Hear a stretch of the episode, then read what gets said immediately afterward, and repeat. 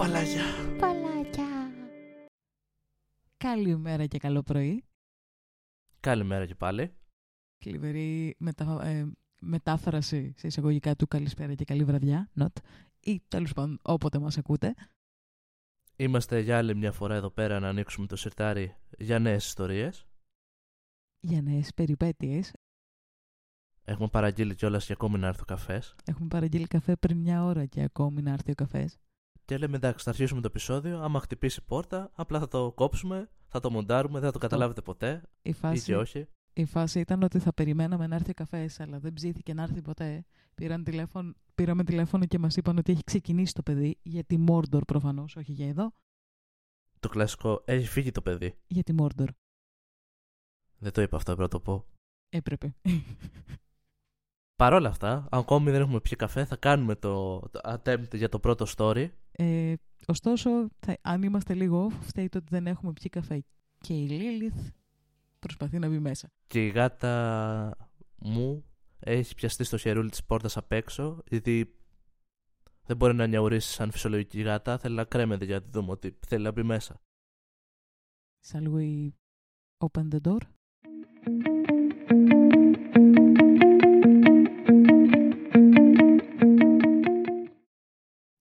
Και αφού βάλαμε την Λίλιθ μέσα, η οποία σε 2 λεπτά σίγουρα θα θέλει να ξαναβγεί. Ή θα θέλει να παίξει με τα καλώδια, οπότε θα ξαναβγεί. Αυτό. Θα ξεκινήσω με το πρώτο story της ημέρας. Η Μαρχίδαμος που δημιούργησε ένα desk support, τεχνική υποστήριξη δηλαδή, για την οικογένειά μου. Interesting. Λοιπόν, είμαι γυναίκα, 24 ετών, σπουδάζω επιστήμη των υπολογιστών, computer science, και αυτή τη στιγμή δουλεύω πάνω στην πρακτική μου σε μια μεσαίου μεγέθους δυναμικού εταιρεία που ακόμη δεν έχει απολύσει το 30% των εργαζόμενών της. What? Έτσι λέει στο story. Είναι ηρωνικό. Οκ. Okay. Οπότε, όσοι μόνοι που γνωρίζει για υπολογιστές, η οικογένειά μου με βλέπει σαν την προσωπική τους τεχνική υποστήριξη. Ω Χριστέ μου, ταυτίζομαι. Καλά θα πάει αυτό. Και η οικογένειά μου είναι μεγάλη, λέει. Ζω με τη μητέρα μου, το μικρό μου αδερφό, τις 2 από τις θείες μου, μαζί με τα παιδιά τους επίσης. Ω Χριστέ μου. Πολλοί πελάτες μαζευτήκανε. Τα παιδιά βαριούνται σε ό,τι έχει να κάνει με κάτι τεχνολογικό, γιατί ξέρουν ότι θα τα κάνω εγώ για αυτά. Ενώ η μητέρα και οι θείες μου είναι κάτι πέρα από τεχνολογικά αναλφάβητοι. Είναι τεχνολογικά ηλίθιοι. Oh, no. Συνεχώς με διακόπτουν στο διάβασμα, επειδή τα ξαδέρφια μου θέλουν βοήθεια με το Disney Plus ή κάτι παρεφέρει με τα προφίλ τους, ή επειδή η μητέρα μου θέλει να ανακτήσει το κωδικό της από το email της. Για το λόγο αυτό, έφτιαξα και ένα Cloud Password Manager, ένα πρόγραμμα δηλαδή διαχείρισης κωδικών μέσω cloud, για να το έχουν σε ώρα ανάγκης, αλλά φυσικά ξεχνάνε την ύπαρξή του. Kill them with fire. Μερικές εβδομάδες νωρίτερα λοιπόν, ένα από τα ξαδέρφια μου ήθελε βοήθεια να κάνει reset έναν κωδικό του στο Google και επιθετικά μπήκε στο δωμάτιό μου και απέτησε να το βοηθήσω. Όταν του απάντησα αν σου μοιάζω για τεχνική υποστήριξη, μου απάντησε με σοβαρό ύφος ναι. Awesome. Οπότε κι εγώ δημιούργησα ένα domain και έστεισα ένα help desk. Βάζουμε πολλές ορολογίες, παιδιά. Αν σας μπερδεύει, γουγκλάρετε. Δεν είμαστε εμείς εδώ τεχνική υποστήριξη. Όχι. Είπα στην οικογένεια πως αν ήθελε βοήθεια από εμένα, θα έπρεπε να κάνουν submit ένα ticket, ουσιαστικά να δηλώσουν τη βλάβη που έχουν στο site. Και η θεία μου απάντησε πως ήμουν αστεία, αλλά εγώ ήμουν εντελώς σοβαρή. Την αγαπώ. Ναι, είναι ωραία πως τα έχει περιγράψει. Την αγαπώ, την τύπησα. Νομίζω, εντωμεταξύ, έχουμε βγάλει και 2 απόφαση πριν τελειώσει η ιστορία, αλλά την αγαπώ. Στις επόμενες μέρες, τους έδιωγνα όταν έρχονταν σε μένα για βοήθεια και τους έλεγα να δηλώσουν το πρόβλημα στο help desk και πως θα τους έστελε τη λύση μέσω email. Ξέχασες το email σου ή το κωδικό? Καλή τύχη να βρεις κάποιο άλλο email να χρησιμοποιήσεις. Έχεις θέματα με το Fortnite? Δήλωσέ το και περίμενε να γυρίσει στο σπίτι. Και πράγματι, για λίγο διάστημα αυτό βοήθησε. Αλλά χθες, όταν γύρισα από τη σχολή, με περίμενα στο καθιστικό και μου ζήτησα να καθίσω. Κάνανε παρέμβαση σε εμένα. Σοβαρά τώρα. Δηλαδή, τι στο what the fuck που λένε και στο χωριό μου, μου είπαν πως ήμουν αγενής, σκληρή, απόμακρη και πως δεν βοηθούσα. Η μητέρα μου είπε πως αρκετά ανέχτηκε τις αγορίστικες συμπεριφορές μου, τι στην ευχή σημαίνει καν αυτό, επειδή γνωρίζω από υπολογιστές, και πως δεν θα ανεχόταν την αγένειά μου και ότι συμπεριφερόμουν όλους σαν παιδιά. Της απάντησα πως όχι, δεν σας συμπεριφέρομαι σαν παιδιά, σας συμπεριφέρομαι σαν πελάτες. Η συζήτηση άναψε για τα καλά και άρχισαν να μου φωνάζουν. Τους είπα πως θα μετακομίσω με το πατριό μου, γιατί αυτός δεν μου ζητάει βοήθεια για τα πάντα. Παρ' όλα αυτά, είμαι ακόμη με την οικογένειά μου, αλλά νιώθω πως όλοι με μισούν. Αλλά ο πατριός μου είπε πως έχω δίκιο να είμαι δυσαρεστημένη μαζί τους. Οπότε, είμαι ο αρχίδαμος που έστησα τεχνική υποστήριξη την οικογένειά μου. Νομίζω ότι έχετε καταλάβει την άποψή μου ήδη. Δεν είναι ότι κρύφτηκα ιδιαίτερα. Καταρχάς να πω ότι ως άνθρωπος που έχει δουλέψει σε τηλεφωνικό κέντρο, φαντάζομαι και εσύ το καταλαβαίνεις αυτό, το τεχνολογικά ηλίθι το έχω ζήσει στο πετσί μου. Τύπου να λες τον άλλον κλείσε το router και να σου λέει τι πατάω. Καταρχάς πόσο genius σαν concept είναι να στήσεις ένα help desk support στην οικογένειά σου. Ισχύει. Πω πω Παναγία μου. Σε φάση έχω ένα πρόβλημα, ωραία. Θα το κάνω submit ένα ticket, θα το δει αυτός που είναι υπεύθυνος που το κατέχει κιόλας και θα μου στείλει την απάντηση. Ξέρετε, μπορώ να καταλάβω τη μαμά και τη θεία να είναι τεχνολογικά ηλίθιες ή αναλφάβητες ή οτιδήποτε, γιατί είναι μιας άλλης γενιάς, δεν μεγάλωσαν με αυτά τα μπλιεμπλίκια μέσα στα χέρια τους. Εντάξει, βέβαια, όταν ο άλλος δεν θέλει να μάθει και θέλει απλά να του λύνεις εσύ συνέχεια τα προβλήματα, είναι πολύ σπαστικό. Αλλά... εγώ θα πω ότι την αγάπησα, γιατί πέρα από το concept που έστησε, το οποίο είναι μια πολύ καλή ιδέα πατέντα να υπάρχει, είναι σαν εμένα. Απαντάει όπως τα απάνταγα εγώ. Δεν έχεις το κωδικό του email σου. Χρησιμοποιείς άλλο mail. Πολύ απλά. Τέλος πάντων, let me finish though. Τι έλεγα. Α, ναι. Ότι ρε παιδάκι μου, να καταλάβω ότι η μεγαλύτερη γενιά του σπιτιού να είναι τεχνολογικά αναλφάβητη, ηλίθια ή whatever. Τα ξαδέρφια, αδέρφια, τι ήτανε, δεν θυμάμαι γιατί με εκνεύρισαν. Να μπουκάρουν μες στο δωμάτιο και να είναι σημασία ότι βοήθαμε. Όχι, μάθε. Μεγαλώνεις με αυτά τα πράγματα. Θα τα χρειαστείς στη ζωή σου. Φωνάζω, συγγνώμη παιδιά, εκνευρίζομαι. Μεγαλώνεις με αυτά τα πράγματα, θα τα χρειαστείς στη ζωή σου. Just learn to use them. Πώς το λέω αυτό. Μάθε να τα χρησιμοποιείς. Ναι, okay, υπάρχει κατανόηση πως ορισμένα άτομα και νεαρής ηλικίας, αλλά περισσότερο μεγαλύτερης και όχι της γενιάς μας, δεν έχουν εικόνα της τεχνολογίας, δεν καταλαβαίνουν κάποια πράγματα. Οπότε εκεί, okay, θα τους δείξεις και σε κάποια βασικά να μπορούν να κινηθούν. Ωστόσο, να μαθαίνουν. Αυτό ήθελα να πω, ότι μπορούν να μάθουν. Δηλαδή, τα βασικά πράγματα τους τα πεις μια-δύο φορές, νομίζω είναι απολύτως κατανοητά. Δεν είναι κάτι το οποίο χρειάζεται τρομερή γνώση, τρομερή προσπάθεια. Και δεύτερον, πλέον υπάρχουν και μαθήματα που μπορούν να κάνουν τόσο και μόνοι τους ή και κανονικά μαθήματα για να μάθουν τις βασικές γνώσεις χρήσης ενός υπολογιστή, λίγο Twitter, για να μπορούν να κινηθούν και να κάνουν ό,τι χρειάζεται. Για να μην χρειάζεται τώρα να φωνάζουν την κοπέλα κάθε και λίγο για το παραμικρό. Και ειδικά μου κάνει εντύπωση παιδιά. Αυτό. Γιατί το διαχωρίζω τώρα όπως σου πω, ότι οι μεγάλοι ας πούμε έχουν το άλλο, ότι δεν γνωρίζουν. Δεν έχουν την ικανότητα κτλ. Αλλά τώρα είναι μικρά παιδιά τα οποία έχουν γεννηθεί μέσα στη τεχνολογία. Είναι μέρος της ζωής τους, όπως και να το κάνουμε, καλός ή κακός. Ναι. Και απλά αυτό βαριούνται αυτό και ζητάνε από την κοπέλα να τους βοηθήσει. Όχι, ξέρεις τι, καλά, πέρα από τα παιδιά τα οποία με εκνεύρισε φουλ το ότι ναι, είσαι το help desk μου. Όχι. Τύπου ρε παιδάκι μου, μαθαίνω αυτή την περίοδο στη μάνα μου να χρησιμοποιεί cell phone, κινητό. Smartphone κιόλας. Η μάνα μου δεν έχει χρησιμοποιήσει ποτέ στη ζωή της ούτε υπολογιστή, ούτε καν τα παλιά τα κινητά με τα κουμπάκια. Της δείχναμε τι θα πάρει τηλέφωνο, δεν είχε ιδέα. Και έχει μάθει να το χρησιμοποιεί μια χαρά. Ναι, με ρωτάει, εννοείται πως με ρωτάει πράγματα, αλλά κάθεται και προσέχει τι της δείχνω, τα μαθαίνει και αν έχει κάποιο θεματάκι με ρωτάει, αλλά δεν είναι αυτό το θα τα κάνεις όλα εσύ. Όχι. Ναι, πάνω σε αυτό το κομμάτι. Πόσο παραλαμβανόμενο είναι το συμβάν, γιατί είναι πάρα πολλές φορές από όσο καταλαβαίνουμε που μας το λέει. Είναι ενόχληση στο προσωπικό σου χρόνο από ένα σημείο και μετά, εισβολή επίσης στο χώρο σου, γιατί μου κάνουν για παιδιά τα οποία, όπως είπε και η ίδια, βαριούνται και απλά επιβάλλουν σε φάση βοήθησέ με. Νομίζω, συγγνώμη που σε διακοπτώ, νομίζω ότι αυτό που την ενοχλεί δεν είναι το ότι χρειάζεται να τους βοηθάει. Νομίζω ότι είναι ακριβώς το ότι κανείς τους δεν μαθαίνει τίποτα, γιατί στηρίζονται στο ότι έλα μωρέ είναι εδώ αυτή, θα μας τα κάνει αυτή. Ναι, ουσιαστικά θέλω να τονίσω και το γεγονός ότι αυτό που είπες, δεν, νομίζω ότι είναι ενοχλεί ότι τα κάνει συνεχόμενα αυτή και δεν προσπαθούν και οι ίδιοι, αλλά επίσημα αυτό σου δίνει και μια συμπεριφορά κυρίως των παιδιών, τα οποία λογικά την έχουν αποκτήσει από την οικογένεια βέβαια, ότι τα θέλουν όλα έτοιμα, δεν θέλουν να κουνηθούν για να κάνουν κάτι οι ίδιοι. Δηλαδή και μια συμπεριφορά τώρα των παιδιών λάθος. Ναι. Δηλαδή το ξαδερφός λέει ότι μπούκαρε στο δωμάτιο έτσι και απέτησε δηλαδή να τη βοηθήσει. Και της απάντησε κιόλας με φυσικό τρόπο ότι το θεωρεί λογικό. Ναι, εσύ τα ξέρεις, εσύ θα μας βοηθήσεις. Ναι. Είναι και μια λάθος συμπεριφορά δηλαδή των παιδιών, την οποία θεωρώ ότι την έχουν αποκτήσει από τους γονείς.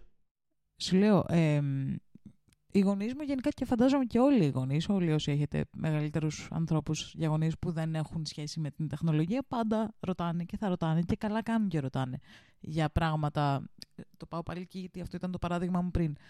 Είναι ok να σε ρωτάει κάποιος για κάτι, αρκεί όταν του το δείχνεις να σε προσέχει, να προσπαθεί να το μάθει, να μην χρειάζεται να του το δείξεις 15 φορές, να το δείξεις 1, 2, 3, να μπορέσει λίγο να το καταλάβει. Όταν ο άλλος σου φέρεται, λες και είσαι κινητό γραφείο βοηθειών.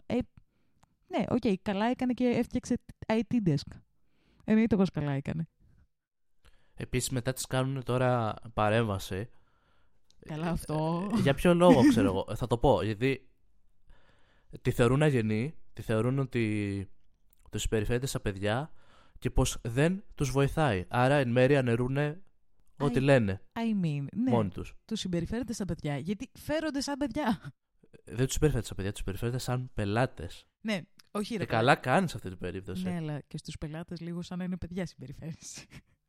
Ανάλογα, ναι. Έχεις όμως ότι σου λέει ότι ωραία, πες μου το πρόβλημά σου, κατέγραψέ το και θα σου απαντήσω. Ναι, ρε παιδάκι μου, το σαν παιδιά νομίζω το λένε με την έννοια ότι είναι πέτσι, ότι είναι κακίστικη συμπεριφορά. Που δεν είναι. Όταν σου φέρονται έτσι, θα απαντήσεις έτσι.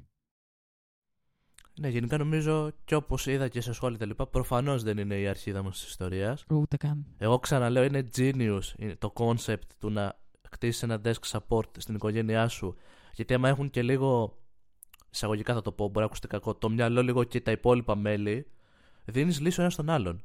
Ισχύει. Και μπορείς να φτιάξεις ένα schedule, ένα πρόγραμμα, να βοηθάς ο ένας στον άλλον, να καταγράφεις εσύ ότι έχω αυτό το πρόβλημα, να το ξέρει άλλο μέρος της οικογένειας σου, πει ωραία, η λύση είναι αυτή. True. Και με αυτόν τον τρόπο θα μαθαίνουν και μεταξύ τους. Ναι, και μαθαίνεις μεταξύ τους, βοηθάς ο ένας τον άλλον, μπορείς να ρυθμίσεις πρόγραμμα, δηλαδή είναι πολύ ωραίο κόνσεπτ όλο αυτό. Ισχύει. Εγώ γι' αυτό το επέλεξα το story μόλις το είδα και διάβασα την πρώτη παράγραφο. Αλλά παρόλα αυτά, έχεις πολλούς τρόπους να μάθεις πλέον στην εποχή μας πράγματα. Και σε level από εντελώς αρχάριο μέχρι κάτι professional, έτσι. Δηλαδή, είναι courses πλέον τα οποία μπορούν να δείξουν σε έναν άνθρωπο άνω το 50. Τα βασικά 5 πράγματα για να μπορεί να κάνει σωστά τη χρήση, να μην χρειάζεται κάποιον. Εντάξει, ωστόσο για έναν άνθρωπο που ας πούμε μαθαίνει τώρα ή που δεν πολύ ξέρει πράγματα, το να μπει στη διαδικασία να παρακολουθήσει ένα course μπορεί να είναι δύσκολο. Αυτό το καταλαβαίνω. Αλλά σου ξαναλέω. Ναι, μετά η νοοτροπία, αν θέλει, αν μπορεί και τα λοιπά, αυτό είναι άλλο κομμάτι. Εγώ σου λέω ότι υπάρχουν. Μπορεί να είναι δύσκολο γι' αυτόν ακόμα και, και το να ανακαλύψει το course, να μπει στο YouTube. Αλλά. Ναι, αυτό το θεωρώ γιατί όμως υπάρχει μια νοοτροπία άλλης γενιάς. Ναι. Ότι δεν θέλουν να μπουν σε αυτό το τρυπάκι. Και αυτό το βλέπω και εγώ από τη δουλειά, το είδατε και εσύ. Ναι, πάρα πολύ. Ότι ενώ υπάρχουν τα μέσα και μπορούν να το κάνουν, δεν θέλουν. Άλλο δηλαδή το μπορώ, άλλο θέλω. Σε αυτή την περίπτωση δεν θέλουν να μπουν σε αυτό το τρυπάκι γιατί έχουν συνηθίσει να κάνουν μια διεργασία με άλλο τρόπο. Απλά σου λέω ότι ρε παιδάκι μου, ένα course για έναν άνθρωπο. Σου μιλάω για τους μεγαλύτερους ανθρώπους της συγκεκριμένης περίπτωσης, δεν σου μιλάω για τα πιτσιρίκια, No. Για τους μεγαλύτερους ανθρώπους αυτής της ιστορίας, για τις δύο γυναίκες. Okay, καταλαβαίνω απόλυτα ότι το να μπουν να δουν ένα course μπορεί να είναι δύσκολο, μπορεί να τις τρομάζει σαν concept. Okay. Και το να στο δείχνει ένα οικείο σου ή να σου περιγράφει ένα οικείο σου τι κάνεις είναι πολύ πιο εύκολο. Και για σένα νιώθεις πιο ήρεμος, πιο άνετα. Φουλ, μέσα το καταλαβαίνω αυτό. Αλλά να προσέχεις τον οικείο σου τι σου δείχνει, να μην τον βάζεις να τα κάνει όλο αυτός. Αυτή είναι η ειδοποιώς διαφορά, ότι σου δείχνει κάτι ο άλλος, δίνει το χρόνο του σε σένα απλόχερα, όταν δεν εκμεταλλεύεσαι αυτό το χρόνο που σου δίνει, δεν τον προσέχεις και απλά συνέχεια με το παραμικρό πρόβλημα είσαι σε φάση, κάνε μου αυτό. Επίσης να συμπληρώσω, και νομίζω ολοκληρώθηκε λίγο η πρώτη ιστορία, δεν έχει να πούμε κάτι άλλο. Ναι, ισχύει. Πέρα από την κοπέλα είναι genius, μπράβο σου. Την αγαπώ. Τους έχει δώσει ήδη λύση. Τους έχει προτείνει βασικά να χρησιμοποιούν ένα manager που έχει φτιάξει για τα βασικά κωδικούς και τα λοιπά, όταν δεν είναι στο χώρο, όταν δεν μπορεί να βοηθήσει η ίδια. Αλλά λέει ότι αυτό το ξεχνάνε. Τους έχει δώσει το τέλειο cheat code και είναι σε φάση ναι, δεν με νοιάζει, θα μου το κάνεις εσύ. Αυτό είναι. Άρα που... ένας ακόμη λόγος που προφανώς δεν καθιστά τον αρχίδαμο στην ιστορία μας. Την αγαπώ. Δεν είναι αρχίδαμος, είναι υπέροχη. Εγώ θα συνέχιζα να τους λέω και submit the tickets και θα σας απαντήσω.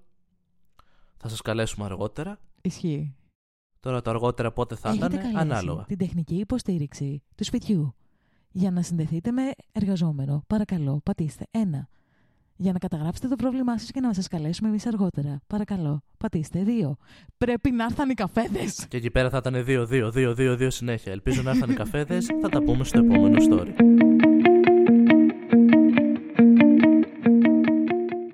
Και ναι, ήρθαν οι καφέδες.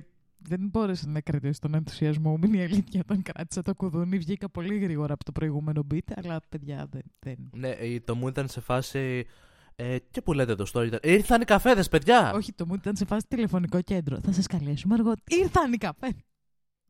Δεν νομίζω ότι απέχει από την πραγματικότητα. Παιδιά, σε κάτι τηλεφωνικό θα σε φάσει. Ναι, θα σας καλέσουμε. Κλείσεις το τηλέφωνο. Παιδιά, ήρθαν οι καφέδες. Όχι, εγώ όταν δούλευα τηλεφωνικό από το σπίτι και παρέγγελνα κάτι, άμα είχα κλείσει, ήμουν σε φάση. Θα χρειαστεί να σας βάλω για λίγο στην αναμονή για να δω ένα θεματάκι. Επιστρέφω αμέσως. Έβαζα στην αναμονή. Πήγαινα, έπαιρνα τα πράγματά μου. Έβγαζα από την αναμονή. Ναι, είδα το θέμα σας. Τι λέγαμε. Ναι, ήμουν σε αυτό το μοντέλο. Ήμουν φουλ επαγγελματισμούλης, αλλά όχι. Ωραία, πίνω μια γουλιά καφέ και έχω και χυμό. Θα πιω κι εγώ μια γουλίτσα καφέ. Αλλά ο χυμός μου φάνηκε περίεργος. Μάλλον φύγανε βιταμίνες στο δρόμο τόση ώρα που κάνανε. Ήρθε και από τη Μόρτορ. Λογικό. Ήρθε και από τη Μόρτορ. Λοιπόν, είμαι αρχίδαμος που έκανα δώρο έναν υπολογιστή στο μαθητή μου και όχι στο παιδί μου. Είμαι 32 ετών. Και έχω ένα πτυχίο πάνω στην επιστήμη των υπολογιστών, όπως επίσης δουλεύω για το Υπουργείο Εκπαίδευσης της χώρας μου. Είναι μια πολύ φτωχή χώρα και οι περισσότεροι μαθητές έχουν περιορισμένη πρόσβαση στη τεχνολογία. Ξεκίνησα λοιπόν ένα πρόγραμμα εκμάθησης βασικών αρχών προγραμματισμού και Linux στους μαθητές και πηγαίνει αρκετά καλά ως τώρα. Πτυχές του προγράμματος περιλαμβάνουν τη δημιουργία Kiwix, ουσιαστικά μια offline Wikipedia, σε μερικά σχολεία, δημιουργώντας τοπικά clouds για να σωθούν τα αρχεία ή να αποθηκευτούν σε άλλο χώρο. Αναφέρει λίγο ότι το Kiwix ουσιαστικά σου επιτρέπει να διαβάσεις άρθρα της Wikipedia χωρίς πρόσβαση στο ίντερνετ. Γι' αυτό και το χρησιμοποιούν. Τέλειο. Είναι ουσιαστικά ότι αποθηκεύει δεδομένα και διαμοιράζει δεδομένα σε ένα συμπιεσμένο αρχείο της μορφής ZIM. Όποιος θέλει να κοιτάξει κάτι τελείως άσχετο, αλλά όχι μόνο αργήσαν να μας φέρουν τους καφέδες μου, τον φέρνανε και με σπασμένο καπάκι. Συγγνώμη. Δεν θέλουμε χορηγία από εκεί. No. Σε ένα από τα σχολεία έχω ξεχωρίσει έναν μαθητή που του αρέσει πολύ το πεδίο αυτό και μάλιστα κάνει ήδη μερικά ενδιαφέροντα project μόνος του.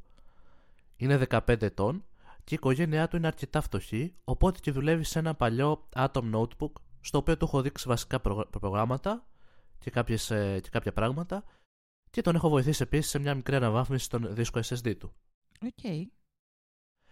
Έχω πολλούς υπολογιστές, αλλά ο αγαπημένος μου είναι ένας Raspberry Pi 400. Το επέλεξα το story γιατί έχει Raspberry Pi που μου αρέσει και εμένα.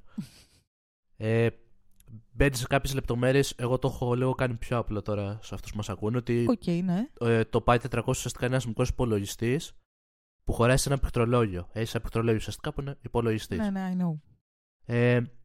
Πλέον αυτό το βρίσκει στην αγορά γύρω στα 120 με 140 ευρώ. Αν δεν κάνω λάθος, ο άνθρωπος που μας έχει γράψει την ιστορία αναφέρει ότι αυτό είναι λίγο πιο δυσέβρετο.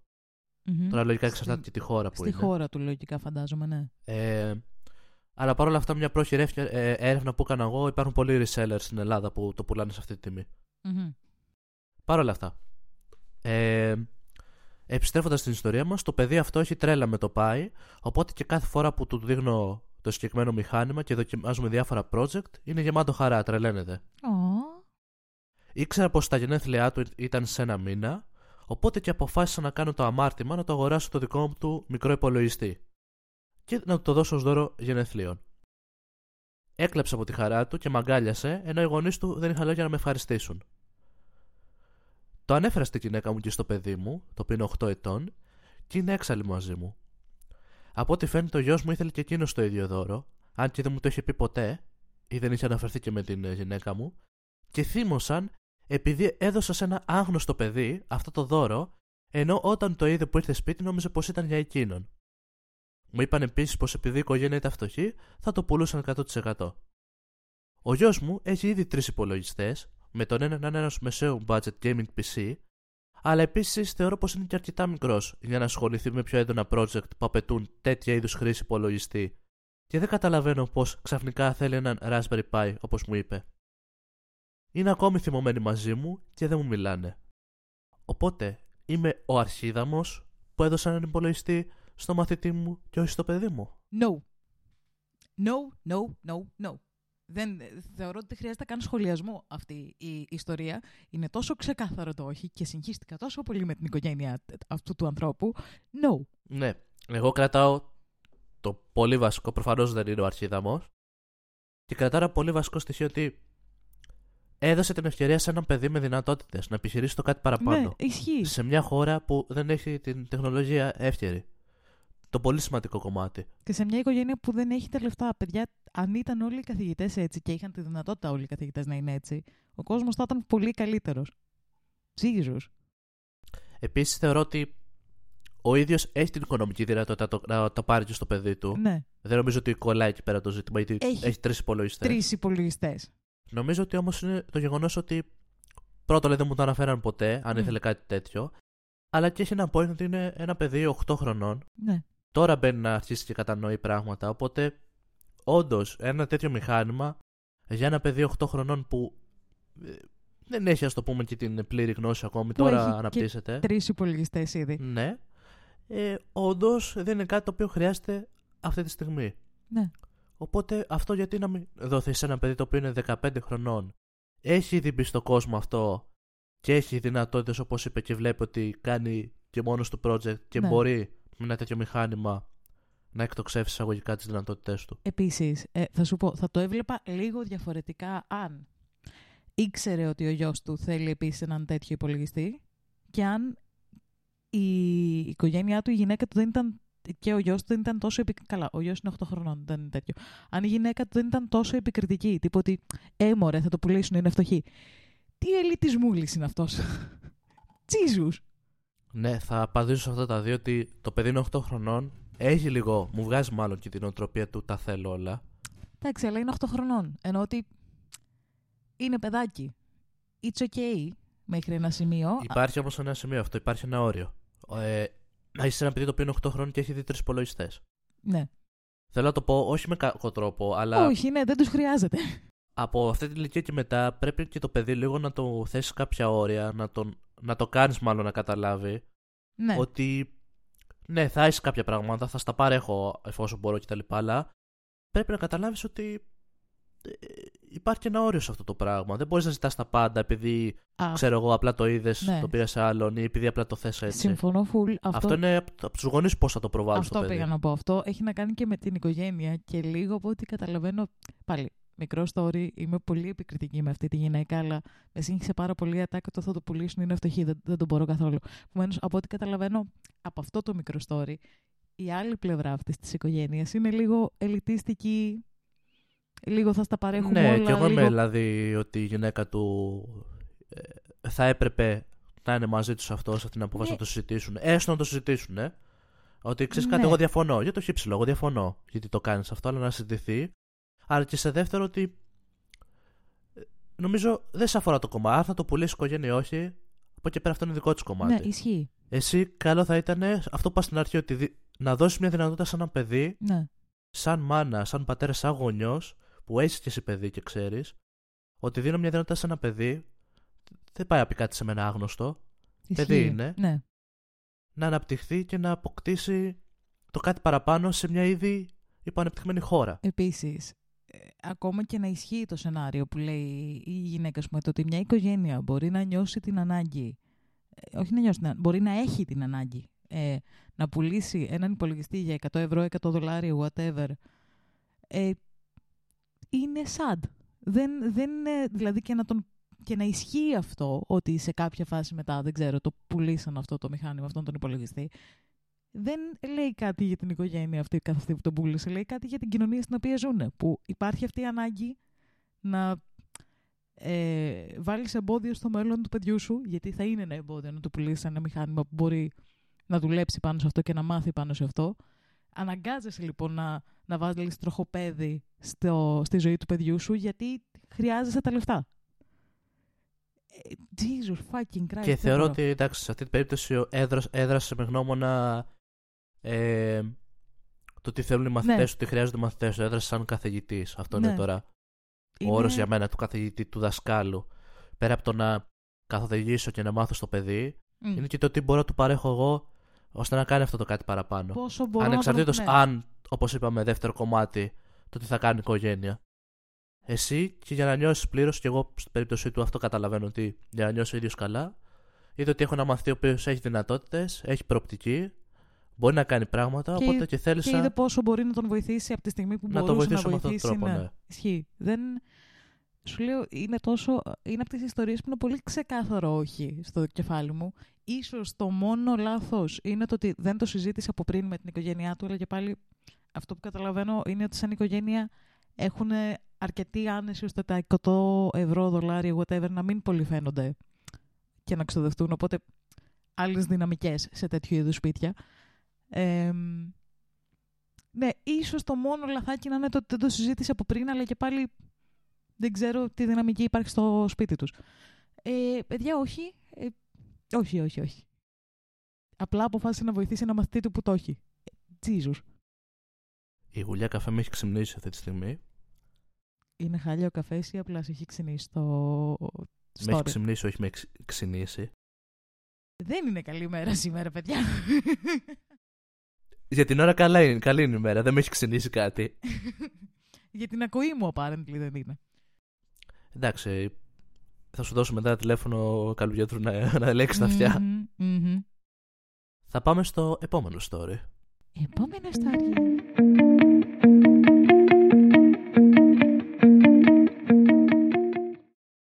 Επόμενο story, το οποίο μου έδωσε την ιδέα, επειδή κάνω και εγώ κάποια μαθήματα προγραμματισμού και τα λοιπά, και έχει κάποιο είδους προγράμματα τα οποία ουσιαστικά είναι να φτιάχνεις το δικό σου reminder για κάποιες εργασίες που θες να κάνεις μέσα στην ημέρα. Okay. Οπότε είμαι ο αρχίδαμος που προγραμμάτισα ώστε να στέλνονται αυτόματα μηνύματα και ημερομηνίες γενεθλίων. Να στέλνουν αυτόματα μηνύματα σε ημερομηνίες γενεθλίων. Και ημερομηνίες γενεθλίων, ουσιαστικά έχει φτιάξει ένα πρόγραμμα το οποίο του υπενθυμίζει να στέλνει συγκεκριμένα μηνύματα σε ανθρώπους που θέλει, του υπενθυμίζει μέρες γενεθλίων ή αν έχει να πάρει δώρα. Οκ. Επειδή έτσι όπως το είπες, κατάλαβα ότι στέλνει αυτόματα τα μηνύματα. Θα καταλάβεις από το story για να το πούμε καλύτερα. Λέει: η καθημερινότητά μου είναι ένα χάλι. Μανατζάρω μια μεγάλη ομάδα ανθρώπων στην εταιρεία, οπότε και ουσιαστικά ταξιδεύω κάθε μέρα από εδώ και από εκεί σε διάφορα σημεία της πόλης. Οπότε μου είναι πολύ δύσκολο να χάσω την αίσθηση του χρόνου και κάποια πράγματα τα οποία πρέπει να κάνω μέσα στην ημέρα να μου διαφύγουν, να μην τα θυμάμαι ότι πρέπει να γίνουν. Μάλλον εννοείς πολύ εύκολο. Αυτό. Οπότε βρίσκω, ή μάλλον προσπαθώ να βρω τρόπους μέσω της τεχνολογίας για να με κάνει να μην ξεχνάω πράγματα και να τα σχεδιάζω. Μερικά χρόνια πριν, ο IT της εταιρείας μας έδειξε έναν τρόπο μέσω των καινούριων iPhone, όπου ουσιαστικά θα μπορούσαμε να προγραμματίσουμε ραντεβού. Και το οποίο ουσιαστικά μπορούσε να το θέτει αυτόματα για να στέλνει κάποιες ενέργειες. Παραδείγματος χάρη να στέλνει ένα μήνυμα, ξέρω εγώ, σε κάποιο συνάδελφο, ή να σου θυμίσει ότι τη τάδε ώρα έχεις κάποιο ραντεβού προγραμματισμένο, ή να σου θυμίσει την ημερομηνία, όπως είπαμε, γενεθλίων κτλ. Οπότε και μου έδειξε πώς λειτουργεί αυτό και άρχισα να το χρησιμοποιώ, να το μαθαίνω βασικά πρώτα και να το χρησιμοποιώ στη συνέχεια. Και φυσικά αυτό, λέει, μου έλυσε τα χέρια. Παραδείγματος χάρη, λέει, μπορούσα να το ρυθμίσω την ώρα που φεύγω από το σπίτι για τη δουλειά, να στέλνει ένα μήνυμα στην γραμματέα μου, το οποίο θα της λέει πως σε 10 λεπτά θα είμαι στο γραφείο. Αυτό επίσης μπορούσε να ρυθμιστεί, γιατί στο γραφείο δεν πηγαίνω κάποια καθορισμένη ώρα, αν είναι αναλόγως το ραντεβού έχω να κάνω μέσα στην ημέρα, και αν χρειάζεται να περάσω από κάποιο σημείο πρώτα αλλού, πριν πάω στο γραφείο. Οπότε λέει και θα μπορούσα να το ρυθμίσω και να της πω ότι τη τάδε ώρα θα είμαι και εγώ στο γραφείο, ώστε και η ίδια μετά να ρυθμίσει το πρόγραμμά της, να ρυθμίσει τα ραντεβού και οποιασδήποτε εκκρεμότητες υπήρχε στο γραφείο. Οπότε μετά από αυτό έβλεπα ότι με βοηθούσε πάρα πολύ και άρχισα να το χρησιμοποιώ και στην προσωπική μου ζωή. Η κοπέλα μου λέει της αρέσει πάρα πολύ όταν της στέλνω το πρωί μήνυμα για καλημέρα, αλλά επειδή κάποιες φορές δεν έχω το νου μου ακριβώς εκεί ή έχω κάποια θέματα στη δουλειά και το ξεχνάω, άρχισα να το χρησιμοποιώ αυτό, οπότε κάθε πρωί της έστελνε ένα αυτοματοποιημένο μήνυμα καλημέρας, να σε νευριάσω αυτό το ξέρω, ή το απόγευμα ανάλογα τώρα την ώρα που είπαμε, για να μπορέσει να το δει και της ευχόμουν ουσιαστικά να είσαι μια όμορφη μέρα, καλημέρα κτλ. Επίσης η μητέρα μου, λέει, είναι πολύ ξεχασιάρα πλέον, οπότε και της ρύθμισα στο κινητό μου όταν χρειάζεται να γίνει να οργανώσουμε κάτι συγκεκριμένο, να της στέλνω ένα reminder όπου θα της λέω ότι μην ξεχάσεις να κάνεις και αυτό μέσα στην ημέρα.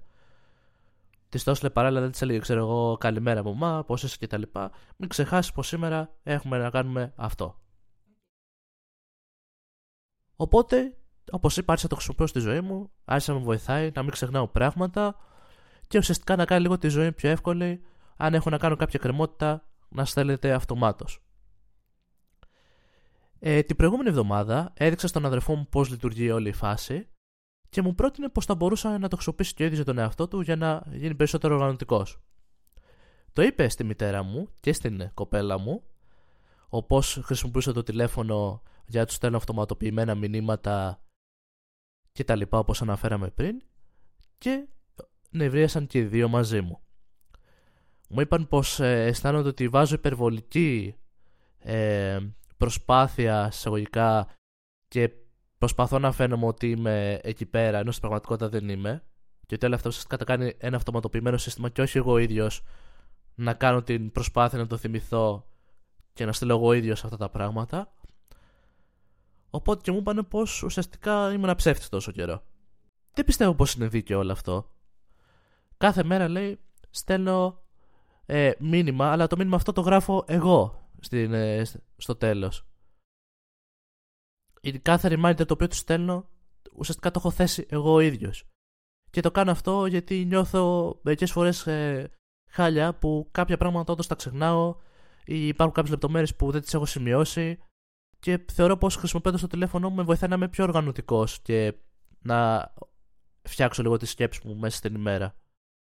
Αλλά δεν το βλέπω με αυτόν τον τρόπο και θεωρούν πως τους έχω προδώσει κάτι παρόμοιο. Οπότε, είμαι ο αρχίδαμος σε αυτή την ιστορία. Λοιπόν, είναι περίεργη ιστορία. Θα σου πω. Τα μηνύματα στη μάνα του που είναι πιο συγκεκριμένα, που είναι θυμίσου να κάνεις και αυτό, μπορώ να τα δεχτώ περισσότερο γιατί τύπου μπορεί να... Ρε παιδάκι μου, μπορεί να έχω στο μυαλό μου να σου στείλω ένα μήνυμα να σου πω θυμίσου να κάνεις αυτό και να ξεχάσω κι εγώ να στο στείλω και να είναι σημαντικό. Επομένως αυτό μπορώ να καταλάβω να θες να το στείλεις, να το έχεις ετοιμάσει, να σταλθεί αυτοματοποιημένα. Εκεί κάπως πιο πολύ το δέχομαι. Τα μηνύματα με το καλημέρα το πρωί. Μου κακοφαίνεται πάρα πολύ. Γιατί είναι το έχει γράψει αυτός, αλλά... Είναι αυτοματοποιημένο. Ναι, πάλι ουσιαστικά το βάζει αυτοματοποιημένο τι πρέπει να γίνει. Δεν θα με χάλαγε αν υπήρχε reminder. Τύπου αν είχε reminder στον εαυτό του, να θυμηθώ να στείλω μήνυμα στην κοπέλα μου. Νομίζω ότι το βάζει κάτι τέτοιο ότι σε πάει και στην άλλη πλευρά. Το πολύ αυτοματοποιημένο σε κάνει εσένα να σε ρουτίνα απλά. Ότι πρέπει να το στείλω. Ναι, ρε παιδάκι μου, τύπου. Στο πάει και σε αυτό το κομμάτι. Αν πρέπει, δεν. Το νιώθεις ιδιαίτερα, δεν το κάνεις με τη θέλησή σου. Οπότε απλά το βάζεις ένα προγραμματάκι να το κάνει μόνο του, να μην ασχολείσαι καθόλου. Παρόλο που έχεις ασχοληθεί να γράψεις το μήνυμα, το κάνεις λίγο για να μην υπάρχει γκρίνια από την άλλη πλευρά. Και αυτό που είπατε δεν νομίζω ότι τους πείραξε τόσο πολύ το γεγονός «Α, δεν μου έστειλε καλημέρα σήμερα». Αλλά αυτός ο τρόπος ότι το έστειλε, ότι ουσιαστικά έβαλες υπερβολική προσπάθεια και έβαλες μια μάσκα μπροστά. Ότι εντάξει, απλά για να το στείλω. Όχι ρε παιδάκι μου, σου λέω, το να, δεν ξέρω, να βάλω εγώ ένα reminder να στέλνω καλημέρα σε κάποιον κάθε πρωί, άμα το έχει ανάγκη. It's okay, το καταλαβαίνω. Αλλά να κάθομαι να ασχολούμαι να γράψω και το μήνυμα εκείνη τη στιγμή και να το στέλνω. Όχι να έχω ένα πρόγραμμα να στέλνει αυτόματα καλημέρες, γιατί αυτό είναι που μου κακοφαίνεται. Και σου ξαναλέω, άλλο η χρήση που κάνει π.χ. στη μάνα του για να της θυμίσει κάτι συγκεκριμένο, εκεί θα το έκανα κι εγώ ίσως γιατί μπορεί να ξεχνούσα κι εγώ. Να λέγα, εντάξει, θα της το στείλω αργότερα και να το ξεχνούσα, οπότε εκεί καταλαβαίνω τη χρησιμότητα. Αλλά σε δικούς ανθρώπους, για καλημέρες, για γενέθλια, δεν είναι οργάνωση. Είναι απλά αυτοματοποίηση. Ναι, αυτό το παίρνεις το κομμάτι, απλά στο κάνει η ρουτίνα μόνο του, απλά αυτό το πρέπει να το στείλω σήμερα. Πάλι, ναι. Μπαίνεις σε αυτό το mood, σε αυτό το σκεπτικό, καταλαβαίνω. Και εγώ έχω reminders, π.χ. για γενέθλια, για τέτοια στο κινητό μου, νομίζω όλοι μας. Παρόλο που τις θυμάμαι τις ημερομηνίες, τυχαίνει λόγω της δυσκολίας στη δουλειά, λόγω της το ότι τρέχουμε στις ζωές μας, να μην καταλάβουμε ότι έχει έρθει εκείνη η μέρα ή ότι πλησιάζει εκείνη η μέρα. Οπότε ναι, τα reminders τα αγαπάμε. Αλλά δεν θα έβαζα πρόγραμμα να στέλνει αυτοματοποιημένα μηνύματα στα γενέθλια των φίλων μου. Θα αισθανόμουν σκουλίκι. Ναι, εκεί βάλε ένα reminder ότι είναι τάδε μέρα τα γενέθλια του τάδε. Ναι, για να το έχεις υπόψη σου. Και από εκεί πέρα στέλνει εσύ. Πάρτε ένα τηλέφωνο, στέλνει εσύ κανονικά ότι χρόνια πολλά κτλ. Δεν... Οτιδήποτε είναι τώρα αυτό. Γενέθλια, ναι. Κάποια επέτειος. Όλα τα. Όλα ναι, αυτό. Άλλο το reminder και το να έχεις ένα. Προγραμματάκι. Να έχεις το ημερολόγιο του κινητού. Ναι, σίγουρα αυτό να θυμίζεις, είναι full εφαρμογές. Okay. Σου λύνει τα χέρια. Άμα έχει και εσύ θέμα οργάνωσης και εγώ χρησιμοποιήσω κάποια πράγματα για να θέσω λίγο να έχω ένα πρόγραμμα. Το οποίο βέβαια εναλλάσσεται μέσα στην ημέρα. Ναι, μπορεί να προκύψει πράγματα κτλ. Εννοείται, προφανώς. Το δέχομαι κι εγώ να βάλει κάποια πράγματα για να μπορεί να τα γνωρίζει, να τα θυμάται. Άμα έχει και πολλά ραντεβού, ναι. Και αυτό που πες στη μητέρα, ξέρω εγώ, στείλε καλημέρα κτλ. Αλλά έχουμε και αυτό, μην το ξεχάσεις. Σε πιο κλινικά πράγματα, στη δουλειά, π.χ. σε αυτό που είπαμε, να πρέπει να θυμίσεις κάτι σε κάποιον και φοβάσαι μην το ξεχάσεις και ο ίδιος. Οπότε, ναι, εκεί η αυτοματοποίηση, okay. Αλλά το να στέλνεις αυτοματοποιημένες καλημέρες, παρόλο που το έχεις γράψει εσύ όταν το αυτοματοποιούσες, και πάλι είναι μεχ. Είναι πολύ μεχ. Το κάνεις απλά για να το κάνεις. Να πω δε ότι δεν τον έχουν βγάλει αρχίδα μου. Ναι, το βλέπω. I can see that. Και τα σχόλια που διάβασα κι εγώ είναι λίγο 50-50 και εδώ. Πολλοί λένε αυτό ότι όντως βάζεις πολλή ενέργεια σε όλο αυτό και κάνεις ρουτίνα ουσιαστικά όπως σου είπανε. Άλλοι είναι σε φάση ότι όχι, βοηθάει πολύ αυτό από το πιο μικρό πράγμα στο πιο μεγάλο να το οργανώσεις εσύ ίδιος όπως το πιστεύεις και σε κάνει καλύτερα εσένα. Ναι, μόνο που εδώ δεν το οργανώνει. Δεν είναι απλά οργάνωση. Στέλνουμε και αυτοματοποιημένα μηνύματα που δείχνουν και καλά ενδιαφέρον, τα οποία δεν δείχνουν απαραίτητα. Επίσης, πολύ υπάρχει ένα σημαντικό σχόλιο, το οποίο το είδα κι εγώ. Να καθίσω να τους εξηγήσω ότι όντως τους σκέφτεσαι, ότι όντως είσαι εκεί κτλ. Απλά μπορεί αυτοί να περιμένουν ότι θα τους στείλεις κάποια άλλη ώρα. Ξέρεις τι, ρε παιδάκι μου... Πες ότι ξέρω εγώ, θέλω να σας στέλνω προφανώς, αλλά π.χ. μπορεί να μην μπορώ να σας στείλω, ξέρω εγώ, 8 η ώρα που εσύ σηκώνεσαι. Μπορώ να σου στείλω 10 η ώρα π.χ. Αυτό ναι, αυτό θα ήταν πολύ πιο τίμιος εισαγωγικά. Τίμιος εισαγωγικά, ναι. Πολύ πιο τίμιο, ας μείνουμε σε αυτή τη λέξη, το να πεις στον ότι δεν είναι ότι δεν σε σκέφτομαι, είναι ότι δεν μου βγαίνει, δεν έχω την ώρα εκείνη τη στιγμή να σου στείλω. Το οποίο ως άνθρωπος π.χ. εγώ που εξαφανίζομαι από τα μηνύματα το κάνω πολύ συχνά. Δεν είναι ότι δεν σκέφτομαι τους ανθρώπους, είναι ότι δεν έχω την ενέργεια εκείνη τη στιγμή να στείλω ή οτιδήποτε, ό,τι δουλεύω, whatever. Αν είχα ένα πρόγραμμα και τους έστειλε μηνύματα, ναι, θα ήταν ικανοποιημένοι όλοι οι φίλοι μου, αλλά δεν θα ήταν ειλικρινές. Ιδιαίτερα, θεωρώ. Επίσης, πολλοί είναι που χρησιμοποιούν όντως τέτοιου είδους προγράμματα στα σχόλια για να θέσουν ραντεβού, ημερομηνίες, ώρες κτλ. Να γνωρίζουν. Απλά αυτό, απόψε δίσταται τώρα σε αυτό, είναι 50-50. Αυτό ανακούστηκε είναι η Λίλιθ που αποφάσισε να μπει στο δωμάτιο. Γεια σου, Λίλιθ. Γεια σου, Λίλιθ. Θα έρθει πάνω εδώ που είναι οι καφέδες, είμαι σίγουρος. Ξεκάθαρα. Ή πάνω μου, γιατί με κοιτάει. Λίλιθ, μπορείς να φύγεις, παρακαλώ. Ή από το καλώδιο, Λίλιθ. Οπότε σε αυτή την περίπτωση προφανώς αρχίδαμος τώρα. Είναι soft αρχίδαμος. Ναι, θα το δεχτώ, soft αρχίδαμος. Πάρα πολύ λάθος. Ένα τσικ αρχίδαμος. Λίγο, ίσα να κουμπίσεις. Αυτό, παιδιά. Πρωινά Δευτέρα θα ακούτε για κάτι τέτοια. Πριν πάτε στη δουλειά σας.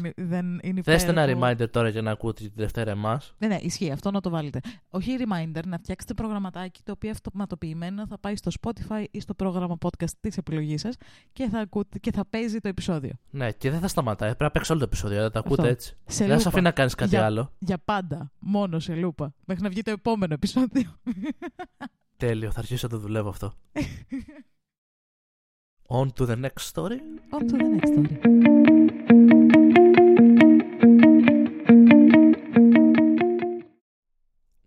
Γουλίτσα καφέ.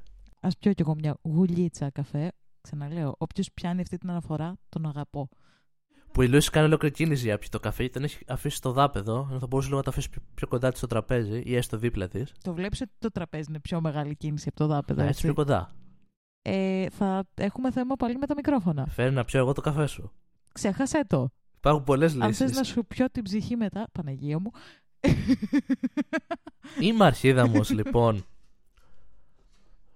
που δεν αφήνω τη 12χρονη αδερφή μου να χρησιμοποιεί social media ακόμη. Έχω μια αδερφή η οποία είναι 12 ετών. Οι γονείς μας δεν το έχουν τόσο με τη τεχνολογία. Οπότε και ο περισσότερος, το πούμε, γονικός έλεγχος γίνεται από μένα για τις συσκευές της. Σήμερα, λέει, έκανε ολόκληρο σκηνικό επειδή ήθελε να μπει στην εφαρμογή του Snapchat. Okay. Καθώς, λέει, όλοι οι φίλοι της τη χρησιμοποιούν και είναι η νέα πλατφόρμα, η νέα τάση, ας το πούμε έτσι. Καλά, νέα δεν το λες. Εγώ, λέει, παρόλα αυτά, μόλις το άκουσα αυτόν ευρίασα και ένιωθα αμήχανα και περίεργα να άφηνε τη 12χρονη αδερφή μου να χρησιμοποιεί μια τέτοιου είδους εφαρμογή, γνωρίζοντας τι αρπακτικά και τι κόσμος κυριαρχεί σε όλα αυτά τα media. Επίσης, θεωρώ πως δεν είναι ακόμα αρκετά όριμη για να μπορεί να χρησιμοποιεί τέτοιου είδους εφαρμογές. Άλλωστε, μιλάμε ότι η εφαρμογή είναι για 13 ετών και πάνω, θεωρητικά. Της έχω θέσει reminders στο YouTube για να κλείσει συγκεκριμένες ώρες και να βλέπει κάποιο συγκεκριμένο υλικό. Άρα όρια, όχι ακριβώς reminders. Λογικά set timers θα λέει. Υπάρχει και reminder τύπου. Όχι, λογικά εννοώ ότι εδώ πέρα θα το λέει τύπου ότι κλείνει συγκεκριμένη ώρα. Δεν είναι απλά reminder. Λογικά το timer σε αυτή την περίπτωση, υποθέτω, θα εννοεί ότι κόβει συγκεκριμένη ώρα την πρόσβαση. Υπάρχει αυτός στους γονικούς ελέγχους. Έστω αυτό. Στο Prime και στο Disney Plus για να μπορώ να την κάνω να συγκεντρωθεί λίγο και στα μαθήματά της. Διαφωνεί και λέει ότι προσπαθώ να της επιβάλλω έλεγχο, ενώ το μόνο πράγμα που θέλω να κάνω είναι λίγο να την κάνω να καταλάβει κάποια όρια και ότι δεν είναι ακόμη έτοιμη για να μπει στον κόσμο των social media. Δεν είναι αρκετά όριμη για να μπορεί να καταλάβει τι κυριαρχεί, τι κινδύνους υπάρχουν. Μου λέει ότι αυτό δεν χρειάζεται, λέει, να της θέτω όρια και να είναι από πάνω της σαν γονιός. Οπότε, είμαι ο αρχίδαμος σε αυτή την ιστορία. Ωραία, θα αλλάξω την αρχική βιαστική κρίση μου κλασικά εγώ. Προφανώς. Ένα story να πούμε, ναι, είναι κατευθείαν. Και θα πω ότι, ναι, είναι λίγο αρχίδαμος. Κοίτα, πρώτον, δεν είναι γονιός. Δεν ξέρουμε πόσο χρονών είναι το συγκεκριμένο παιδί, δεν μας λέει. Το έχω αναφέρει 2 φορές. Α. Είναι 12 ετών. Όχι το παιδί ή μικρή, το παιδί αυτό που θέτει τα όρια. Υποθέτω ότι είναι μεγαλύτερος. Ναι, αλλά το πόσο δεν ξέρουμε. Επομένως, δεν μπορούμε να έχουμε και εικόνα για το τι συμβαίνει με το συγκεκριμένο άτομο. Τα ξαδέρφια μου στην Κεφαλονιά, τα οποία είναι πιο μικρά, χρησιμοποιούν Snapchat. Με τον έλεγχο των γονιών τους, φυσικά, με τον έλεγχο κάποιου που ξέρει, τέλος πάντων. Γενικά, στην τωρινή γενιά, δεν μπορείς να αποκλείσεις τα social media. Καλώς ή κακώς, στην αρχή το μυαλό μου πήγε στο όχι, δεν είναι αρχίδαμος, γιατί ειδικά για τα κορίτσια τα social media από μικρή ηλικία είναι πάρα πολύ βλαπτικά, γιατί μεγαλώνουν και μια ψεύτικη εικόνα, προσπαθούν να φτάσουν πολύ περισσότερο από τα αγοράκια. Αλλά και πάλι είναι δυστυχώς το βασικό μέσο επικοινωνίας πλέον. Το να το αποκλείσεις από αυτό ένα παιδί, το κάνεις παρία στην τάξη του, στο σύνολο στο οποίο ανήκει. Το οποίο είναι λίγο προβληματικούλη, του δημιουργείς άλλα θέματα από εκεί. Θεωρώ ότι η απαγόρευση γενικά δεν λειτουργεί. Λειτουργεί η προσοχή. Να πατήσω πάνω σε αυτό. Εγώ διαφωνώ. Γιατί πρώτον, δεν σου λέει για απαγόρευση. Άλλο ο γονικός έλεγχος και άλλο πλήρης απαγόρευση. Λέει ότι της απαγορεύει να φτιάξεις Snapchat, π.χ. Το έχει θέσει αλλιώς. Της είπε ότι. Από όσο κατάλαβα, τουλάχιστον το έχει κάνει το έφτιαξε. Όχι. Εγώ κατάλαβα ότι δεν την αφήνει να φτιάξει Snapchat. Της είπε ότι να μην φτιάξει. Την νιώθει για το λόγο αυτό. Ότι υπάρχουν πολλοί κίνδυνοι. Ναι, αλλά. Αλλά άλλο θέλω να καταλήξω. Φτιάξτε, Snapchat ή οποιαδήποτε λυπή εφαρμογή τέτοιου για social media. Εγώ θεωρώ ότι σε τέτοιες ηλικίες όντως πρέπει να υπάρχει ένας γονικός έλεγχος. Άλλο. Όχι απαγόρευση. Ναι. Συμφωνώ, φουλ. Να ολοκληρώσω. Όχι απαγόρευση, γονικός έλεγχος. Γιατί ναι, καλός ή κακός είναι τα μέσα πλέον να χρησιμοποιηθούν, αλλά με όλα αυτά που γίνονται, με τους κινδύνους που υπάρχουν και με όλα αυτά που βλέπουμε καθημερινώς που γίνονται μέσα από τα social media και γνωρίζουμε τι είναι όλα αυτά, ραντεβού, παιδεραστές, κλέψιμο, τα πάντα δηλαδή, όλο αυτός ο κίνδυνος. Όλο αυτός ο κίνδυνος δηλαδή που είπαμε, θα προτιμήσω εγώ το παιδί μου να το θέσω ως παρέα εισαγωγικά που είπες, παρά να το βάλω σε αυτό το κίνδυνο. Τα παιδιά, μην ξεχνάς ότι οτιδήποτε βλέπουν προσπαθούν να το αναπαράγουν, επειδή είναι νέα τάση, επειδή το κάνουν όλοι φίλους κτλ. Δεν σημαίνει όμως ότι πρέπει και να γίνεται αυτό. Δεν σου είπα να σταματήσεις πλήρως την πρόσβασή τους στα social media, γιατί είναι και βασικός τρόπος επικοινωνίας και όντως μπορεί να κάνει πολλά πράγματα μέσω αυτών. Αλλά μπορείς για κάποια ηλικία μέχρι λίγο να αποκτήσει την συνείδηση, κάπως να καταλάβει τι κίνδυνοι υπάρχουν, να του θέσεις κάποια όρια. Στα όρια συμφωνώ απόλυτα. Διαφωνώ στην πλήρη απαγόρευση. Οι γονείς μου, π.χ. όταν ήμουν μικρή, δεν με άφηναν να έχω Facebook. Είχα Facebook παρόλα αυτά, από τα 12 μου. Συγγνώμη, μαμά και μπαμπά, αν το ακούτε αυτό. Είχα Facebook, απλά δεν το ήξεραν. Που σημαίνει, να τελειώσω, ότι δεν μπορούσαν και να με προφυλάξουν αν μου συνέβαινε κάτι. Γιατί το είχα κρυφά. Ναι, ένας λόγος παραπάνω που θεωρώ ότι τουλάχιστον οι νέοι γονείς πλέον, που και αυτοί έχουν λίγο μεγαλώσει με media, οπότε ξέρουν λίγο την κατάσταση, θα πρέπει να προλαβαίνουν μια τέτοιου είδους κατάσταση. Δηλαδή, ξέρεις ότι το παιδί σου κατά πάσα πιθανότητα θα θέλει να το κάνει αυτό. Ναι. Και ειδικά όταν το απαγορεύεις. Προσπαθούν να κάνουν το αντίθετο. Ναι. Στις περισσότερες φορές. Οπότε, σκέφτεσαι έτσι. Δεν θα το απαγορεύσω πλήρως. Ωστόσο, θα επεμβαίνω ή μάλλον θα θέτω κάποια όρια για να μπορώ τουλάχιστον να το προφυλάσω από ορισμένες συνθήκες μέσα στα media αυτά. Παραδείγματος χάρη, όπως έθεσες στο YouTube, μπορείς να θέσεις κάποια timers για να κλείνει η εφαρμογή. Ή να αποκλείσεις κάποιο συγκεκριμένο περιεχόμενο. Αυτό, να έχεις έναν τέτοιου τύπου γονικό έλεγχο. Επίσης.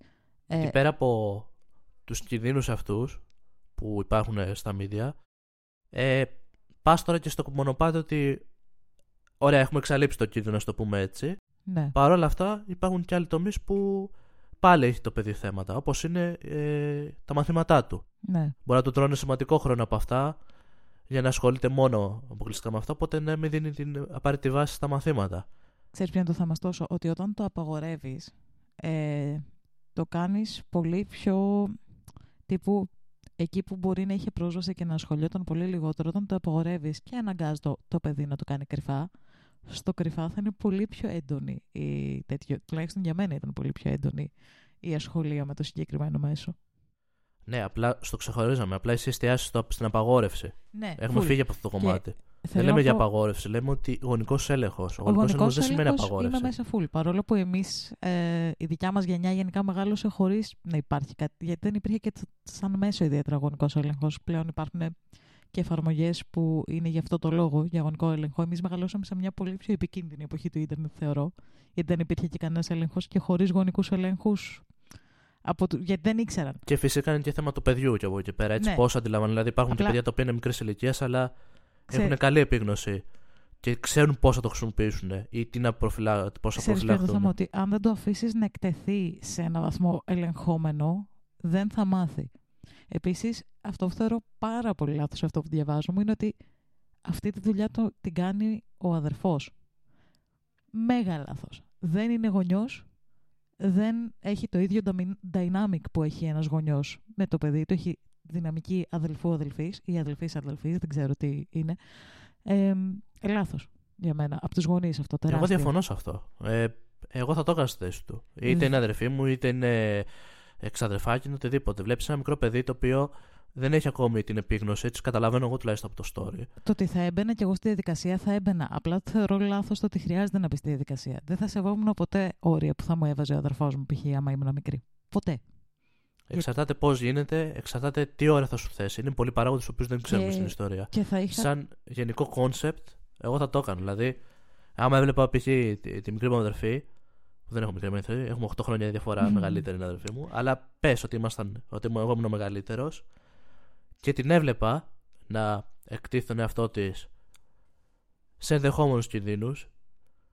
Ναι, θα πατούσα από ό,τι εισαγωγικά. Αν δεν το κάνανε οι γονείς, θα το έκανα εγώ. Ναι. Τώρα, γιατί δεν το κάνουν οι γονείς, άλλο ζήτημα. Και εγώ θα έμπαινα σε αυτή τη διαδικασία να προφυλάξω έναν αγαπημένο μου άνθρωπο, τον αδερφό μου, οτιδήποτε. Αν ήμουνα το παιδί, σου λέω, π.χ. αν ο αδερφός μου όταν ήμουνα μικρή, που είναι μεγαλύτερος, μου έλεγε ότι δεν θα μπεις Facebook γιατί στο λέω. Γιατί είναι επικίνδυνο. Δεν θα το σεβόμουν σαν όριο, γιατί δεν ήταν γονέας, δεν ήταν αυτή η σχέση μας, κατάλαβες πώς το λέω.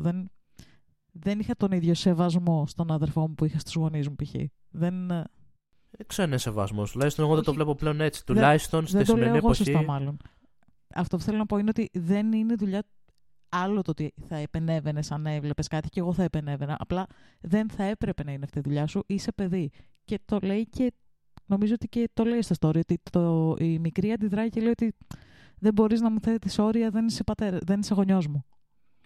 Που σημαίνει ότι δεν σέβεται με τον ίδιο τρόπο. Δεν το βλέπει ότι... Δεν βλέπει ότι δεν θεωρεί ότι έχει το δικαίωμα ο αδερφός της να της βάλει όρια. Το οποίο το καταλαβαίνω γιατί και εγώ στα 12 μου που είναι και μια μαλακισμένη ηλικία, το ίδιο θα νιώθα. Δηλαδή, θεωρώ ότι όταν είσαι γονιός σε αυτή την εποχή, ακόμα και να μην ξέρεις από υπολογιστές, το οποίο το δέχομαι, και από εφαρμογές και από κινητά κτλ., πρέπει να μπεις στη διαδικασία να μάθεις, γιατί πρέπει να μπορείς να προφυλάξεις το παιδί σου. Εντάξει, εγώ ψηλοδιαφωνώ σε αυτό το κομμάτι. Εστιάζουμε πάρα πολύ στο τι καθήκον έχει τώρα ο αδερφός, αντί να εστιάσουμε στο πραγματικό ζήτημα της αποφυγής.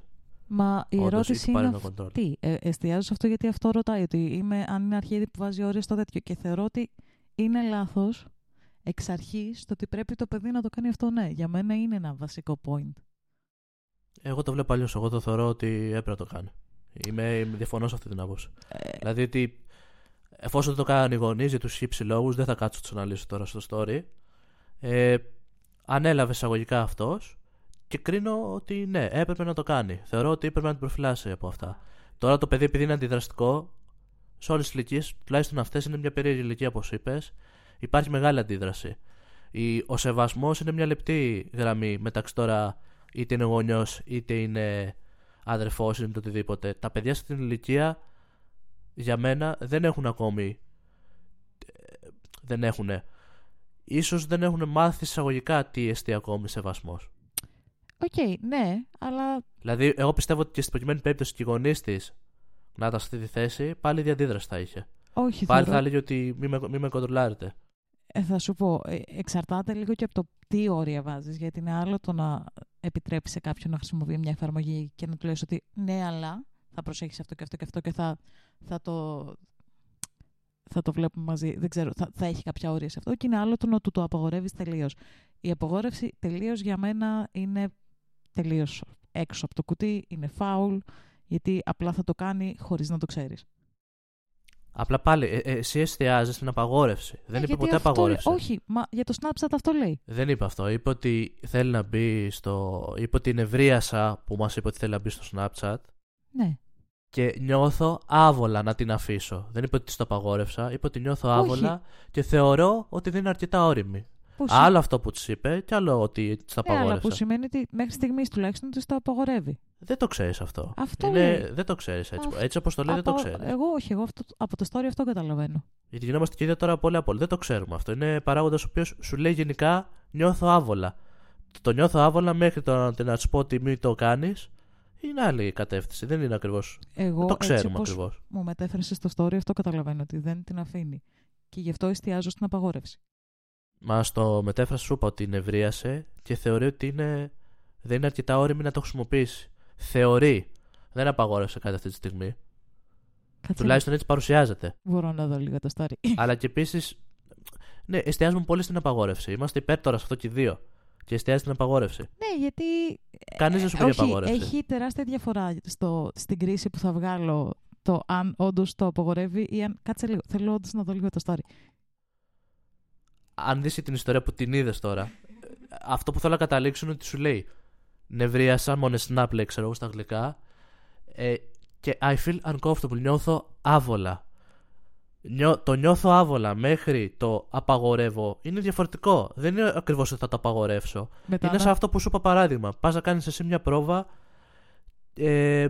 μια μέρα και σου λέω ξέρεις κάτι, δεν νιώθω ωραία με την πρόβα, νιώθω περίεργα. Δεν στο απαγορεύω όμως, δεν σου είπα μην πας να το κάνεις. Το παράδειγμα που αναφέρει ήταν off off the record. Λοιπόν, όντως έχουμε γι' αυτό θέλω να σου πω ότι κολλάμε τώρα στην απαγόρευση. Το θέμα δεν είναι αν θα το απαγορεύσει ή όχι. Πάμε μετά σε άλλο κομμάτι. Είναι ότι πρέπει να υπάρχει γονικός έλεγχος και παιδιά τέτοιας ηλικίας μέχρι να αποκτήσουν μια τάδε συνείδηση να ελέγχονται εισαγωγικά. Εννοείται. Να ελέγχονται με σωστό τρόπο. Και με σωστή κατεύθυνση να του δώσει να ελέγχονται. Αυτό συμφωνώ απόλυτα. Και σου λέω, το ανέφερα και πριν. Μεγαλώσαμε σε μια άλλη ηλικία, σε μια άλλη εποχή, που και το ίντερνετ θεωρώ ήταν πιο επικίνδυνο γιατί δεν υπήρχαν όρια στα social media. Π.χ. τώρα μπορείς να κάνεις εφαρμογή, μπορείς να κάνεις λογαριασμούς σε κάποια social media και ανάλογα με το αν κάνεις λογαριασμό με την ηλικία σου, ξέρω εγώ, τι σε 13. Σου πετάει άλλο content, όχι ότι δεν μπορεί να πεταχτεί κάτι περίεργο, απλά υπάρχει ένα ελάχιστο safeguard, παλιότερα δεν υπήρχε αυτό. Και το ότι πλέον οι περισσότεροι τουλάχιστον γονείς έχουν και μια σχέση με τα social media είναι επίσης πολύ χρήσιμο. Είμαστε πολύ τυχεροί, γιατί υπάρχουν πάρα πολλά horror stories από την γενιά μας, τα οποία επειδή δεν υπήρχαν safeguards, δημιουργήθηκαν προβλήματα, ξέρω εγώ, γνώρισαν παιδόφιλοι, whatever, πάρα πολλά τέτοιο. Είμαστε από τους τυχερούς που δεν είχαμε κάτι τέτοιο και ναι, θεωρώ ότι πρέπει να υπάρχει γονικός έλεγχος. Θεωρώ ότι η γενιά μας που δεν είχε γονικό έλεγχο ήταν πάρα πολύ κακό. Παρόλο που... Να πιαστώ από αυτό που είπες, ότι όντως εμείς δεν είχαμε αυτόν τον γονικό έλεγχο. Θεωρώ ότι βέβαια κι εμείς που μεγαλώσαμε στην προηγούμενη γενιά, στο πούμε έτσι, θα το θέσω με αυτόν τον τρόπο.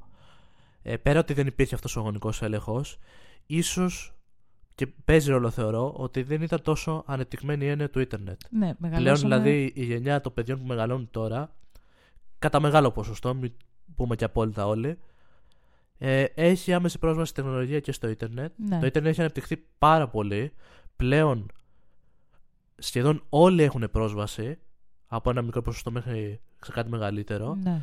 Οπότε και προφανώς ο κίνδυνος, που αυτό λέγεται ξέρω εγώ παιδεραστής, λέγεται κάτι παιχνίδια επικίνδυνα που σου τρώνε τα λεφτά ή που παίζουν παιδιά, που παίζουν κάποια από διάφορες εφαρμογές που σου βάλει να κάνεις κάποιο challenge κτλ. Τα ξέρετε ξέρω εγώ όλα αυτά. Πλέον αυτό έχει μεγαλώσει. Οπότε με βάση αυτό, για να το διατυπώσω καλύτερα αυτό που ήθελα να πω πριν, θεωρώ ότι ναι, π.χ. στη θέση του θα το έκανα και εγώ και θεωρώ ότι πρέπει να υπάρχει αυτός ο έλεγχος, αλλά γιατί και εδώ υπάρχει διαχωριστική γραμμή και αυτό που είπες εσύ, πώς θα γίνει αυτός ο έλεγχος, πώς θα το πεις στο παιδί, πώς θα το πλησιάσεις το παιδί. Προφανώς δεν είναι λύση να το απαγορεύσεις όλα. Είναι ο τρόπος που θα διαπαιδαγωγήσεις το παιδί στο να κατανοήσει την χρήση του social media και το τι κίνδυνο υπάρχει πίσω από όλο αυτό. Επίσης, αντικειμενικά μιλώντας, θεωρώ ότι πέρα από τον γονικό έλεγχο που πρέπει να υπάρχει, το βασικότερο που πρέπει να υπάρχει και αυτό που θα βοηθήσει πιο πολύ σε μια δύσκολη περίπτωση είναι το να έχεις μια καλή σχέση με το παιδί σου, να είσαι αρκετά κοντά με το παιδί σου, έτσι ώστε όταν του συμβεί κάτι περίεργο να έρθει να στο πει. Γιατί όσους γονικούς ελέγχους και να βάλεις, πρώτον, υπάρχουν τρόποι να τους αποφύγεις, υπάρχουν και εφαρμογές οι οποίες προσπερνάνε γονικούς ελέγχους πλέον.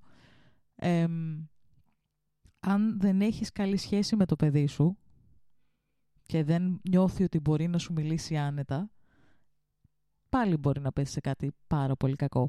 Επομένως, είναι πολύ βασικό ο γονικός έλεγχος να είναι ξεκάθαρο στο παιδί, ότι δεν θέλω να σε περιορίσω, να σε ελέγξω. Το κάνω για το καλό σου και να το συζητήσουμε, να το δούμε μαζί. Δηλαδή, θεωρώ ότι ο γονικός έλεγχος είναι δευτερεύον. Το πρώτο βασικό είναι η υγιή σχέση, ώστε να νιώθει το παιδί σου άνετα, ώστε να νιώθει το παιδί σου ότι δεν το πατρονάρεις, για να νιώσει άνετα να σου μιλήσει σε κάτι περίεργο. Ναι, αυτό είναι νομίζω αυτό που είπα. Πώς θα το μεταδώσεις στο παιδί αυτό. Ναι. Και πέρα από το γονικό έλεγχο, γενικότερα σε ζητήματα που το παιδί μπορεί να έχει κάποιο θέμα, να μπορεί να σου μιλήσει, να μην σε βλέπει, ας το πούμε, ως γονιό, να σε βλέπει όντως ως φίλος, ότι είσαι ένα άτομο το οποίο θα μπορεί να του πει τους προβληματισμούς. Γι' αυτό και εστίασα πριν στο ότι διαφωνώ με το ότι αναγκάζεται να μπει σε αυτή τη θέση ο αδερφός. Καλά κάνει από τη στιγμή που δεν μπορούν οι γονείς του, φυσικά και καλά κάνει. Απλά δεν είναι και για τον ίδιο δίκαιο να έχει αυτό το βάρος και δεν είναι και για την αδερφή του δίκαιο να μην. Πρέπει να λογοδοτήσει σε εισαγωγικά στον αδερφό της. Γιατί το παίρνει και η μικρή. Τώρα είναι άλλες πτυχές που δεν μπορούμε να εξετάσουμε ακριβώς. Ναι. Γιατί λείπουν λεπτομέρειες. Καταλαβαίνουμε ότι μάλλον οι γονείς έχουν μείνει στο γεγονός ότι επειδή δεν ξέρουν τεχνολογία, έχουν αφήσει, να το πούμε, στη μοίρα τους το παιδί. Οπότε και ο μεγάλος αδερφός εισαγωγικά έχει αναλάβει αυτό το κομμάτι. Τώρα είναι δίκαιο ή όχι για τον ίδιο να μπει σε αυτή τη διαδικασία, είναι άλλο. Δεν νομίζω ότι αφορά ακριβώς την ιστορία που θα συζητήσουμε. Μπήκε τώρα στη διαδικασία για να τη βοηθήσει κτλ.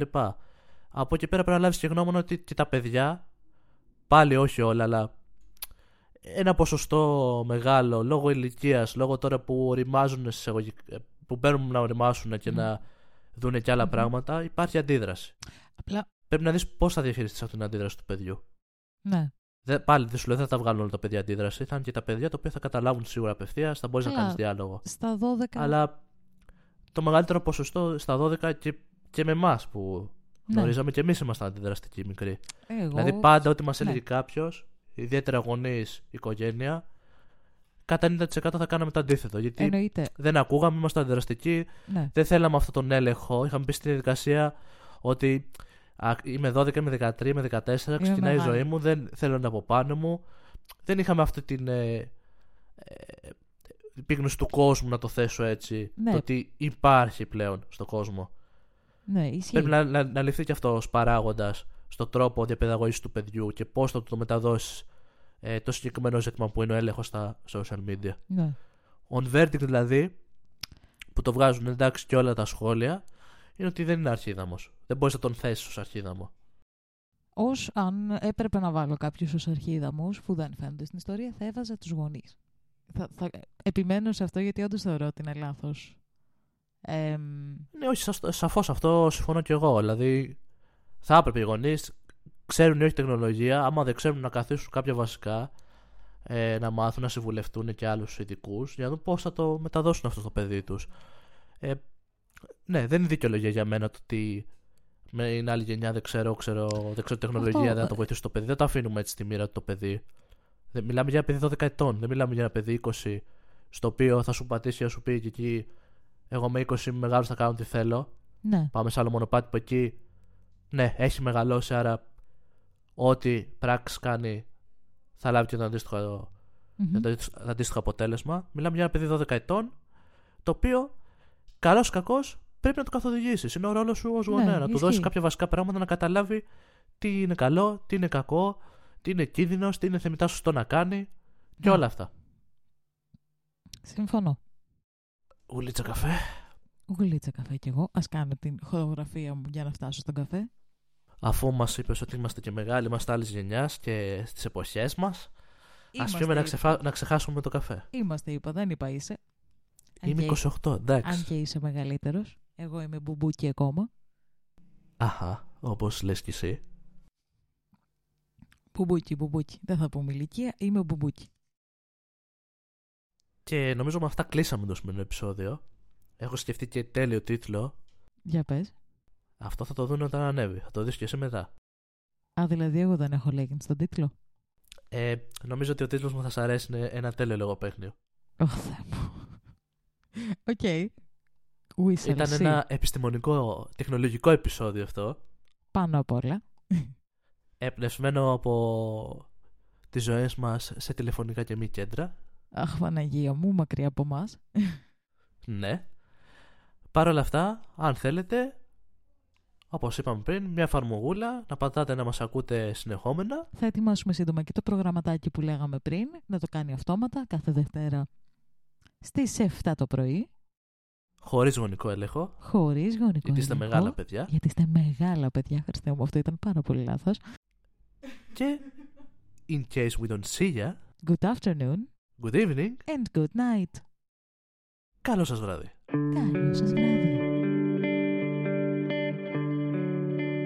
Ωπαλάκια.